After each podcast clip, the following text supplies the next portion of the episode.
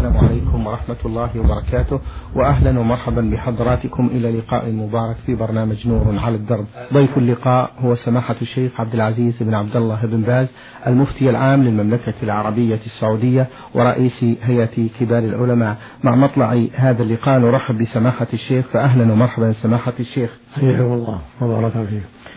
هذا سائل يقول يا فضيلة الشيخ قال لي بعض الأصدقاء بأن شرب الدخان ليس حراما وإنما هو مكروه فأرجو من سماحتكم التوضيح في ذلك مع, ذك مع ذكر الأدلة على تحريم شرب الدخان. جزاكم الله خيرا. بسم الله الرحمن الرحيم. الحمد لله وصلى الله وسلم على رسول الله وعلى آله وأصحابه ومن اهتدى بهداه. أما بعد فإن شرب الدخان من المحرمات المعلومة وما ذاك إلا لأضراره الكثيرة والشريعة جاءت بتحريم كل ما يضر العبد في دينه ودنياه. والدخان أضراره كثيرة على العقل والبدن والمال والسمعة فأضراره متعددة. فالواجب على كل مسلم تركه والحذر منه. نعم. تقول هذه السائلة إذا توفت المرأة قبل صغار قصر فهل يجوز لهؤلاء الأطفال أن يرثوا نصيب أمهم عند وفاة أبيها علما بأن زوج هذه المرأة متوفى. أولاد البنت لا يرثون من جدهم أبي أمهم. الورث لغيرهم من أولاد الميت أو أولاد بنيه. أما أولاد البنات فليسوا من البركة وإنما هم من ذوي الأرحام على الاختلاف في إرثهم نعم. أحسن الله إليكم وبارك فيكم. هذا السائل يقول شخص جاء قبل تسليم الإمام في صلاة رباعية وبعد التسليم نهض وصلى ركعتين ناسيا. هل يصلي ركعتين بعدها ويسجد للسهو أم يعيد الصلاة أربع ركعات؟ يكمل يصلي أربعا ويسجد للسهو. إذا ذكر قريبا يسمي يأتي بركعتين يكمل صلاته ثم يسجد للسهو. يسجد للسهو بعد السلام أفضل. أحسن الله إليكم. فضيلة الشيخ هذا السائل يقول أحمد علي من اليمن ما حكم الكلام أو المذاكرة أو القراءة مع الاستماع لإذاعة القرآن الكريم؟ ما لم يستمع إذاعة القرآن هذا في التفصيل. كان يسمع القرآن فالواجب الإنصات وعدم الخوض وهو يسمع القرآن. لأن الله يقول سبحانه وإذا قرئ القرآن فاستمعوا له وأنصتوا. أما إن كانت الإذاعة تذيع أخبارا أخرى فلا بأس يتكلم في شيء آخر. أما إذا كان إذا كانت الإذاعة تسمع القرآن تذيع القرآن فإما أن ينصت وإما أن يغلقها ويشتغل بشغله بشغله. أحسن الله إليكم وبارك فيكم. سائل للبرنامج يقول في سؤاله هذا يا فضيلة الشيخ سماحة الشيخ كيف يكون التكبير على الصفا والمروة؟ كان النبي صلى الله عليه وسلم إذا صعد الصفا كبر عليها وذكر الله ثلاثا ودعا ثلاثا وكرر. يقول لا إله إلا الله وحده لا شريك له الملك وله الحمد يحيي ويميت وهو على كل شيء قدير. لا إله إلا الله وحده أنجز وعده ونصر عبده وهزم من أحزب وحده ويكرر ذلك مع التكبير ثلاث مرات مع الدعاء على الصفا والمروة. هذا هو الأفضل. حفظكم الله. من أسئلة هذا السائل يقول سماحة الشيخ ما حكم رمي الجمرة الكبرى في العمود آه، الخرساني من الخلف؟ وإذا لم تقع الجمار في الحوض فما الحكم؟ لابد أن تقع في الجمار في الحوض. وإذا رأى الجمرة الأقوى من الخلف ولم تقع في الحوض ما يجزي. يكون ما رماها. حتى تقع حتى يقع الحصى في الحوض. حفظكم الله. سماحة الشيخ ما حكم من انصرف من عرفة قبل غروب الشمس؟ عليه أن يرجع فيقف بعد غروب الشمس ولو قليلا. فإن لم يرجع فعليه دم يذبح مكة الفقراء لأن الوقوف بها إلى الغروب واجب لمن وقف نهارا. يجب عليه أن يكمل لأن الرسول وقف نهارا وكمل إلى الغروب عليه الصلاة والسلام. قال خذوا عني مناسككم اللهم صل عليه اللهم صل وسلم عليه. حفظكم الله يا سماحة الشيخ ما هو ضابط المبيت في المزدلفة؟ وإذا تعذر المبيت واكتفى الحاج بالمرور بها فقط فما حكم حجه؟ من فاتته مزدلفة فعليه دم يذبح مكان أخرى لأن الوقوف فيها واجب. فأما إن وقف فيها غالب الليل وانصرف بعد النصف فلا بأس. إذا انصرف منها بعد نصف الليل فلا بأس. والأفضل المكث بها جميع الليل. فإذا طلع الفجر صلى مع المسلم صلى صلاة الفجر ثم وقف يذكر الله مستقبل القبلة ويدعو حتى يسفر فإذا أسفر انصرف إلى منى قبل طلوع الشمس. هكذا فعل النبي صلى الله عليه وسلم. أما الضعفاء من النساء والكبار ومن معهم فلا بأس ينصرفوا بعد نصف الليل من مزدلفة إلى منى. الرسول رخص لهم في ذلك. أما الأقوياء وغالب الناس فالمشروع لهم البقاء في مزدلفة حتى صلاة الفجر.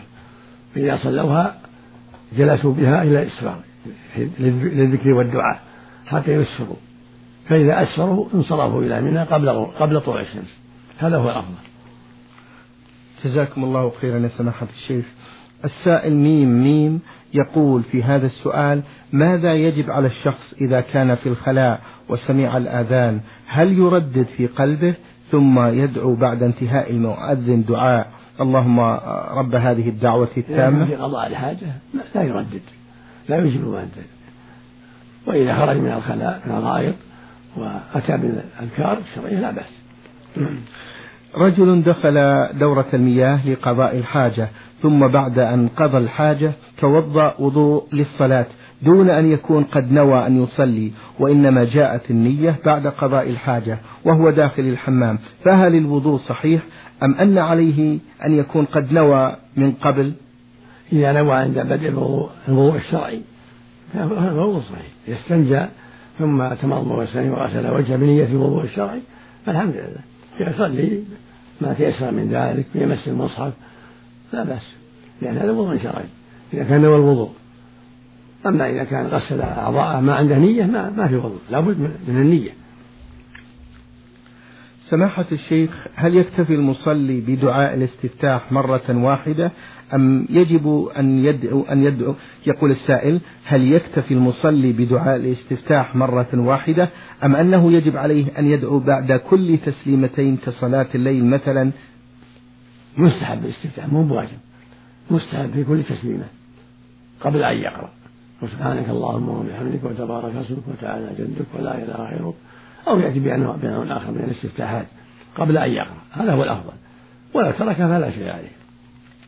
في كل تسليمة. يقول السائل اسم الله الأعظم هل هو من ضمن الأسماء الحسنى التسعة والتسعين؟ كل أسماء الله يقال لها الأعظم. كلها عظمى كل أسماء الله عظمى نعم.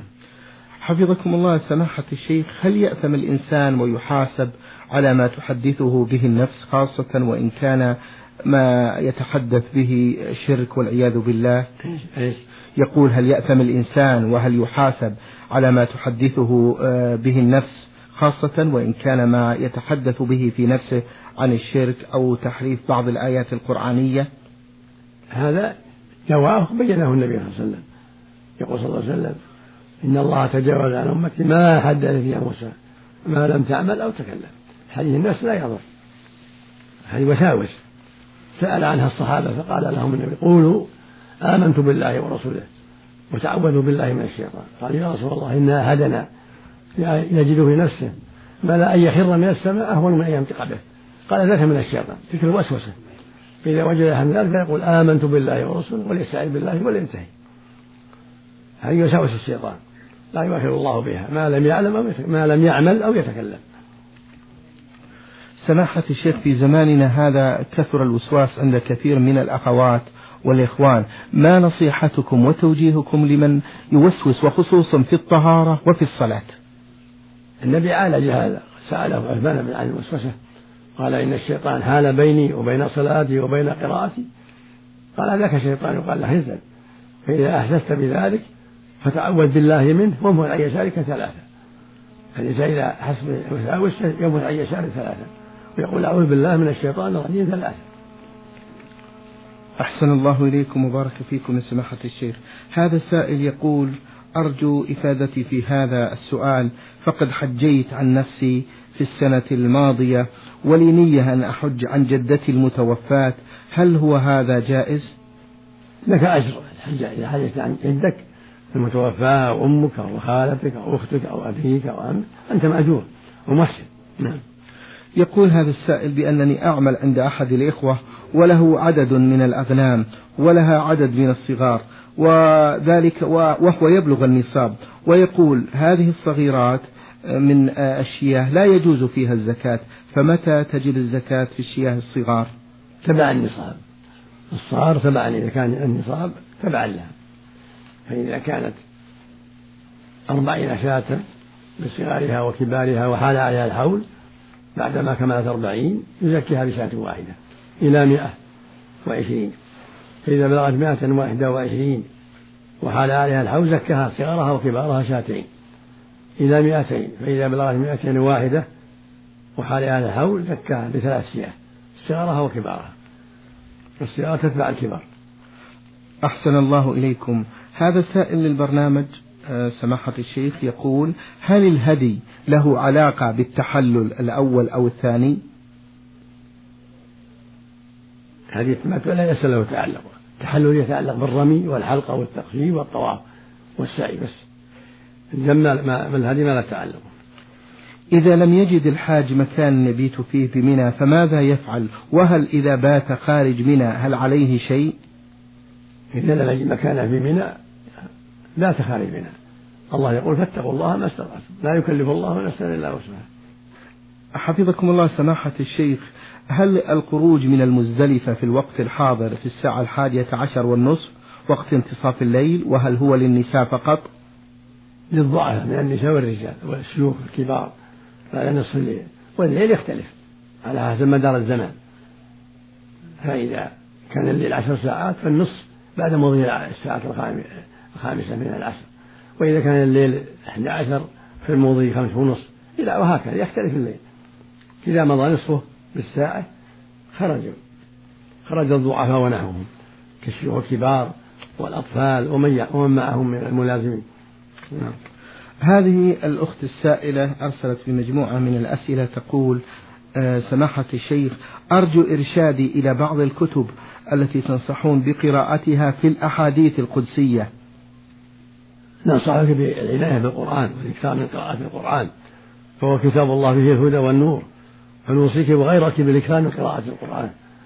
والكتب الصحيحة مثل كتاب رياض الصالحين وبلوغ المرام وعمدة الحديث ومنتقى الأخبار تستفيدون منها. هذه كتب حديث أغلبها جيد وصحيح تستفيدوا منها. ولكن عليكم بالقرآن أكثر. أكثر من قراءة القرآن بالتدبر والتعقل ليلا ونهارا.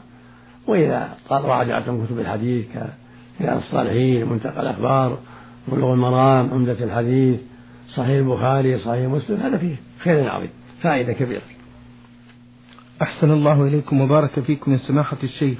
من أسئلة هذه السائلة تقول سماحة الشيخ هل لكل اسم من أسماء الله الحسنى سر إذا ردده المسلم لعدد معين من المرات كما نسمع من بعض العلماء؟ ما نعرف لا نعرف هذا أصل. مشروع إكرام ذكر الله لا إله إلا الله وسبحان الله والحمد لله والله أكبر سبحان الله وبحمده سبحان الله العظيم. هكذا شرع الله وحتى النبي صلى الله عليه وسلم ذلك. يقول صلى الله عليه وسلم كلمتان خفيفتان على اللسان ثقيلتان في الميزان حبيبتان إلى الرحمن سبحان الله وبحمده سبحان الله العظيم. ويقول صلى الله عليه وسلم أحب كلام الله أربع. سبحان الله والحمد لله ولا إله إلا الله والله أكبر. ولا حول ولا قوة إلا. سبحان الله والحمد لله ولا إله إلا الله أكبر. ويقول الباقيات الصالحات سبحان الله والحمد لله ولا إله إلا الله والله أكبر ولا حول ولا قوة إلا بالله. ويقول الإيمان بضع وسبعون شعبة فأفضلها قول لا إله إلا الله. ويقول من قال لا إله إلا الله وحده لا شريك له له الملك وله الحمد يحيي ويميت وهو على كل شيء قدير. عشر مرات كان كمن اعتق أربعة كان كمن اعتق أربعة أنفس من ولد إسماعيل. ويقول صلى الله عليه وسلم من قال لا إله إلا الله وحده لا شريك له له الملك وله الحمد يحيي ويميت وهو على كل شيء. في يوم مئة مرة كانت له عدل عشر رقاب وكتب الله له مئة حسنة ومحى عنه مئة سيئة. وكان في حزب من الشيطان يومه ذلك حتى يمسي. ولم يأتي أحد بأفضل مما جاء به إلا رجل عمل أكثر من عمله. هذا فضل عظيم. إذا قال لا إله إلا الله وحده لا شريك له له ملكه وله الحمد وهو على كل شيء قدير. مئة مرة في يوم كانت عدد عشر رقاب يعتقها. وكتب الله له مئة حسنة ومحى عنه مئة سيئة. وكان في حج من الشيطان يومه ذلك حتى يمسي. ولم يأتي أحد بأفضل مما جاء به إلا رجل عمل أكثر من عمله. هذا فضل عظيم. وقال من قال سبحان الله يوم بحمده حين يصبح أو حين يمسي مئة مرة غفرت خطاياه وإن كانت من زبد البحر. يعني يجتنب الكبائر بشرط اجتناب الكبائر. كما قال تعالى إن تجتنبوا كبائر ما تنهون يكفر عنكم سيئاتكم. نعم. أحسن الله إليكم وبارك فيكم. سائل للبرنامج يقول سماحة الشيخ هناك البعض من الناس بعد الصلاة صلاة الفريضة في المساجد يتبادل المسلمون الأماكن حتى يصلوا السنة أو النافلة حيث, حيث يعتقد البعض أن هذا لأجل أن تشهد له الأرض. هل هذا وارد؟ ليس له أصل صحيح يعتمد في حديث ضعيف. لكن يصلي في محله والحمد لله. صلي الراتبة في محله والحمد لله. هل قص الشعر للمرأة من أجل التزين لزوجها حد معين كأن يكون مثلا يغطي الرقبة أو دون ذلك أو أن يكون متشابك للشعر. المشروع لها ترك شعرها يطول لأنه زينة لها. إلا إذا طال جدا كثيرا فلا بأس بأخذ من أطرافه. كما جاء عن أزواجنا أنهن أخذن من أطرافه بعد موته صلى الله عليه وسلم لما طال أما الشعر العادي لا يخمس شيء. هذا جمال له وزينة له ولا يقص مقدم ولا غيره. نعم. تقول سماحة الشيخ الأخت السائلة من عليه القضاء وإطعام المساكين أو الفقراء بالنسبة للمفطر في رمضان فإن أطعم مسبقا لكل الأيام ثم بعد الفراغ من من الإطعام يصوم عدد الأيام الذي عليه. هل هذا صحيح؟ أم لا؟ قدم الإطعام وأخره. نعم. سواء قدمه وأخره. إذا كان أيام من رمضان أخرها إلى رمضان آخر تأخرت يقضي ويطعم عن كل يوم مسكين. سواء قدم الإطعام أو أخره عن كل يوم نص صاع يعني كيلو ونص عن كل يوم. إذا أخرها إلى بعد رمضان آخر. نعم. السائلة تقول في حديث ما معناه بأن من طلب العلم لغير وجه الله فإنه يتبوأ مقعده من النار. تقول حيث أنني صممت أن أكمل دراستي الجامعية وكان ذلك أيضا رغبة والدي فكانت الأفكار تراودني في أثناء الدراسة ألا أكمل ذلك. ولكنني عزمت بشدة أن أكمل ليحقق رغبة والدي وأجلب له الفرح بذلك. فهل ينطبق علي حكم الحديث؟ حيث عليك التوبة إلى الله؟ الواجب طلب العلم لابتغاء وجه الله. هذا هو الواجب. ولا ينبغي طلب العلم للوظيفة أو لإرضاء فلان أو فلان. بل الواجب أن يكون طلب العلم ابتغاء وجه الله. يقول النبي صلى الله عليه وسلم ثلاثة هم أول من تسعر بهم النار. رجل تعلم العلم يقال عالم وتفقه يقال فقيه. نسأل الله العافية. فالمقصود أن الواجب على المؤمن في عباداته كلها ومنها طلب العلم أن يتعلم ابتغاء وجه الله أن يعرف دينه ليتبصر في دينه ليعرف ما أوجب الله عليه وما حرم الله عليه. والوظائف تبع لكن المقصود تعلمه ليتفقه في الدين ليعرف ما شرع الله له ليعلم ما وجب الله عليه وما حرم الله عليه حتى يكون على بصيرة في دينه. سماحة الشيخ بماذا توجهون طلاب العلم وطالبات العلم للتزود من العلم الشرعي؟ نصيحتي للجميع العناية بطلب العلم الشرعي. التفقه في القرآن والسنة والسؤال عما أشكل وإذا تعلم مع هذا أمورا أخرى في أمور الدنيا فلا بأس. لكن يهتم بالتفقه في الدين. يقول النبي صلى الله عليه وسلم من يريد الله به خيرا يفقهه في الدين. ويقول صلى الله عليه وسلم من سلك طريق طريقا يلتمس في علما شهد الله له به طريق إلى الجنة. أحسن الله إليكم وبارك فيكم. ما حكم الوضوء بما فيه رائحة الغاز أو أو أي رائحة أخرى؟ إذا كان شيء طاهر ما يضر ولو في رائحة الغاز. أما إذا تنجس بشيء غير رائحته نجاسة فلا يتوضأ به. أما رائحة أو غيرها من الرائحات التي ليست نجاسة فلا يضر.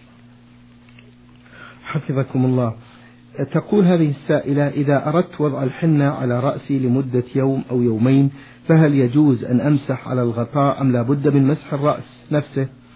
تمسح على الرأس على الأضمدة على الضماد اللي على الرأس. والعادة كنا نمسح على الضماد في عهد النبي صلى الله عليه وسلم. حفظكم الله. سورة الملك إذا إذا قرأها المسلم بعد صلاة المغرب أو بعد صلاة العشاء هل يحصل له فضل في ذلك؟ ورد فيها بعض الأحاديث فإذا قرأها يحتسب الأجر فيها فضل فيها فضل. لكن ينبغي له أن يكون له راتب من القرآن كله من أوله إلى آخره. كل ما كمل عاد. هذا هو الأفضل كما فعل الصحابة رضي الله عنهم وأرضاهم. يبدأ من الفاتحة والبقرة إلى أن يكمل ثم يعود وهكذا. هذا هو الأفضل. يكون له راتب في ليله ونهاره كل ما ختم عود أحسن الله إليكم. هذا سائل له أسئلة عن الحج. يقول سماحة الشيخ من رمى قبل الزوال ما حكم ذلك؟ يعيد الرمي ما يجي إلا بعد الزوال. في اليوم الحادي عشر والثاني عشر والثالث عشر أيام من الثلاثة بعد العيد. إذا رماها قبل الزوال لا يجزي عليه يرمي بعد الزوال أو في الليل. يقول هل هل يشترط الترتيب بالرمي الصغرى ثم الوسطى؟ نعم يرمي الصغرى ثم الكبرى ثم الوسطى ثم الأخيرة اللي في مكة هي الأخيرة يا سماحة الشيخ إذا رمى الحاج يوم العاشر خطأ حتى اليوم الثاني عشر هل يعيد الترتيب؟ إيش؟ يقول إذا رمى الحاج يوم العاشر خطأ إلى اليوم الثاني عشر هل أعيد وأنا لابس للإحرام أم بثوبي؟ إذا ما أجزى يرمي يوم العيد يعيد الرمي كله يعيد رمي العيد ثم ما بعده.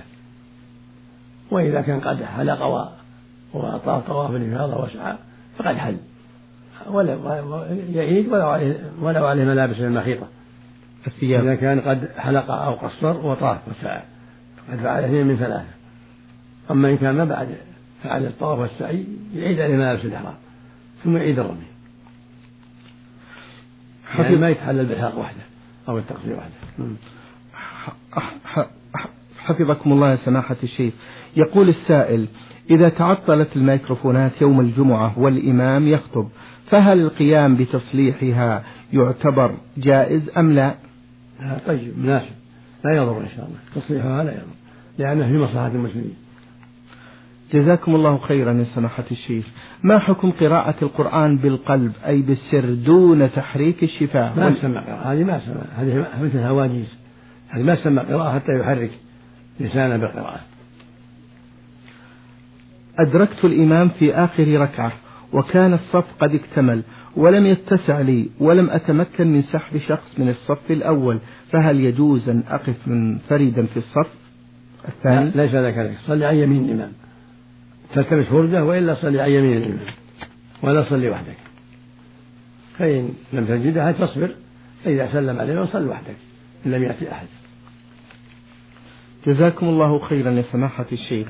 يقول السائل قريتنا تبعد عن مدينتنا مسافة قليلة وهي 35 كيلو متر ولكن لصعوبة الطريق وسط الجبال ووعورتها وقلة المركبات والسيارات للنقل نحتاج إلى وقت طويل إلى القرية وبذلك تفوتنا صلاة العصر عندما نسافر وقت الظهر. فلذلك نضطر أن نجمع صلاة العصر مع الظهر جمع تقديم. فهل صلاتنا هذه صحيحة بالنسبة لهذه المسافة القليلة والحالة ما ذكر؟ لا لا تجمعوا صلي كل صلاة في وقتها. نعم صل صل كل صلاة ولو تأخر قليلا ولو تأخر عن أول الوقت. صل الأولى في وقتها ولو في آخره وصل الثاني كذلك ولو في آخره الحمد لله. ولا تجمع لأن هذا مو بسفر ليس بسفر. نعم. أحسن الله إليكم. يقول هذا السائل سماحة الشيخ العبد المسلم الذي اتجه إلى الله عز وجل بالعبادات ما أفضل شيء يتقرب به إلى ربه عز وجل؟ يتقرب بكل عبادة يصوم ما تيسر ثلاثة أيام من كل شهر يصوم الاثنين والخميس يكثر من صلاة الضحى وفي الليل ما تيسر له من الصلوات يكثر من ذكر الله ومن قراءة القرآن يكثر من الصدقة إن كان عنده مال يتوسع في الخير. أحسن الله إليكم وبارك فيكم يا فضيلة الشيخ. يقول هذا السائل كيف يصحح المسلم العقيدة الإسلامية وكيف يحافظ عليها؟ يتفقه في الدين يتبصر ويتعلم حتى يعرف العقيدة ويحافظ عليها. يسأل أهل العلم وإن كان طالب علم يتأمل القرآن والسنة حتى يعرف العقيدة الصحيحة التي دل عليها القرآن ويتمسك بها يستقيم عليها. وإذا كان عنده إشكال يسأل أهل العلم الذين يثق فيهم ويطمئن إليهم عما أشكل عليه حتى يكون على بصيرة. أحسن الله إليكم من أسئلة هذا السائل يا فضيلة الشيخ يقول هل يجوز لي آه، في آه، العشر الأواخر من رمضان أن أصوم وأتصدق وأذبح؟ نعم تصدق. وأذبح ذبائح وتصدق من الذبائح أكثر من ذكر الله وأكثر من قراءة القرآن من كل خير. في العشر وفي غيره في كل وقت. أكثر من قراءة القرآن ومن الصدقات وإذا ذبحت ذبيحة توزع على الفقراء أو على جيرانك طيب وهكذا. افعل كل خير. جميع في جميع الأوقات حتى في غير رمضان. جزاكم الله خيرا. أبواب الله مفتوحة للخير حفظكم الله سماحة الشيخ. هذه سائلة تقول بالنسبة لرمضان سماحة الشيخ الغيبة والنميمة. هل تفطر في رمضان؟ وما الأسباب المعينة على التدبر والخشوع في الصلاة؟ الغيبة والنميمة محرمة معصيتان كبيرتان. ولكن لا تفطر الصائم. لكن عليه إثم كبير لأنه من كبائر الذنوب في رمضان وفي غيره. لكن لا تفطر الصائم. يقول وما الأسباب المعينة في الخشوع في الصلاة سماحة الشيخ؟ إقبال على الله. وتذكر أنه واقف بين يديه وأن الله جل وعلا ينظر إليه. فيتذكر عظمة الله وأنه بين يديه وأن الله وجب عليه أن يطمئن في صلاته حتى يخشى. حفظكم الله. هذا السائل أحمد من اليمن يقول هل يصح تأخير سنة العشاء مع الوتر إلى ما قبل الفجر؟ الأفضل أن يصليها قبل نصف الليل فإن أخرها صح لأن وقت ضرورة. لكن الأفضل أن يصليها قبل نصف الليل يقول إذا تأخر الرجل عن صلاة الفجر إلى ما بعد الجماعة فهل يصلي في البيت مع زوجته جماعة؟ إذا فاتته الجماعة في المسجد يصلي في بيته وحده ولا هو زوجته لكن زوجته تكون راح ما الصف معه تكون خلفه. وإن صلى وحده فلا بأس. إذا فاتته الجماعة في المسجد. يقول السائل إذا قرأ الإمام في الركعة الأولى سورة بعد الفاتحة ثم قرأ نفس السورة في الركعة الثانية فقال له أحد المصلين سبحان الله ماذا على الإمام أن يفعل وهل يسجد للسهو؟ لا حرج أن يكررها في الركعتين ثبت عن الرسول أنه كرر سورة إذا زلزلت في الركعتين فلا حرج أن يقرأ سورة ويكررها في الركعتين. أو آيات. نعم. شكر الله لكم السماحة الشيخ وبارك الله فيكم وفي علمكم ونفع بكم الإسلام والمسلمين. أيها الإخوة والأخوات أجاب عن أسئلتكم واستفساراتكم سماحة الشيخ عبد العزيز بن عبد الله بن باز المفتي العام للمملكة العربية السعودية ورئيس هيئة كبار العلماء. شكر الله لسماحته وشكرا لكم أنتم وإلى الملتقى إن شاء الله. وفي الختام تقبلوا تحيات زميلي مهندس الصوت فهد بن محمد العثمان والسلام عليكم ورحمة الله وبركاته.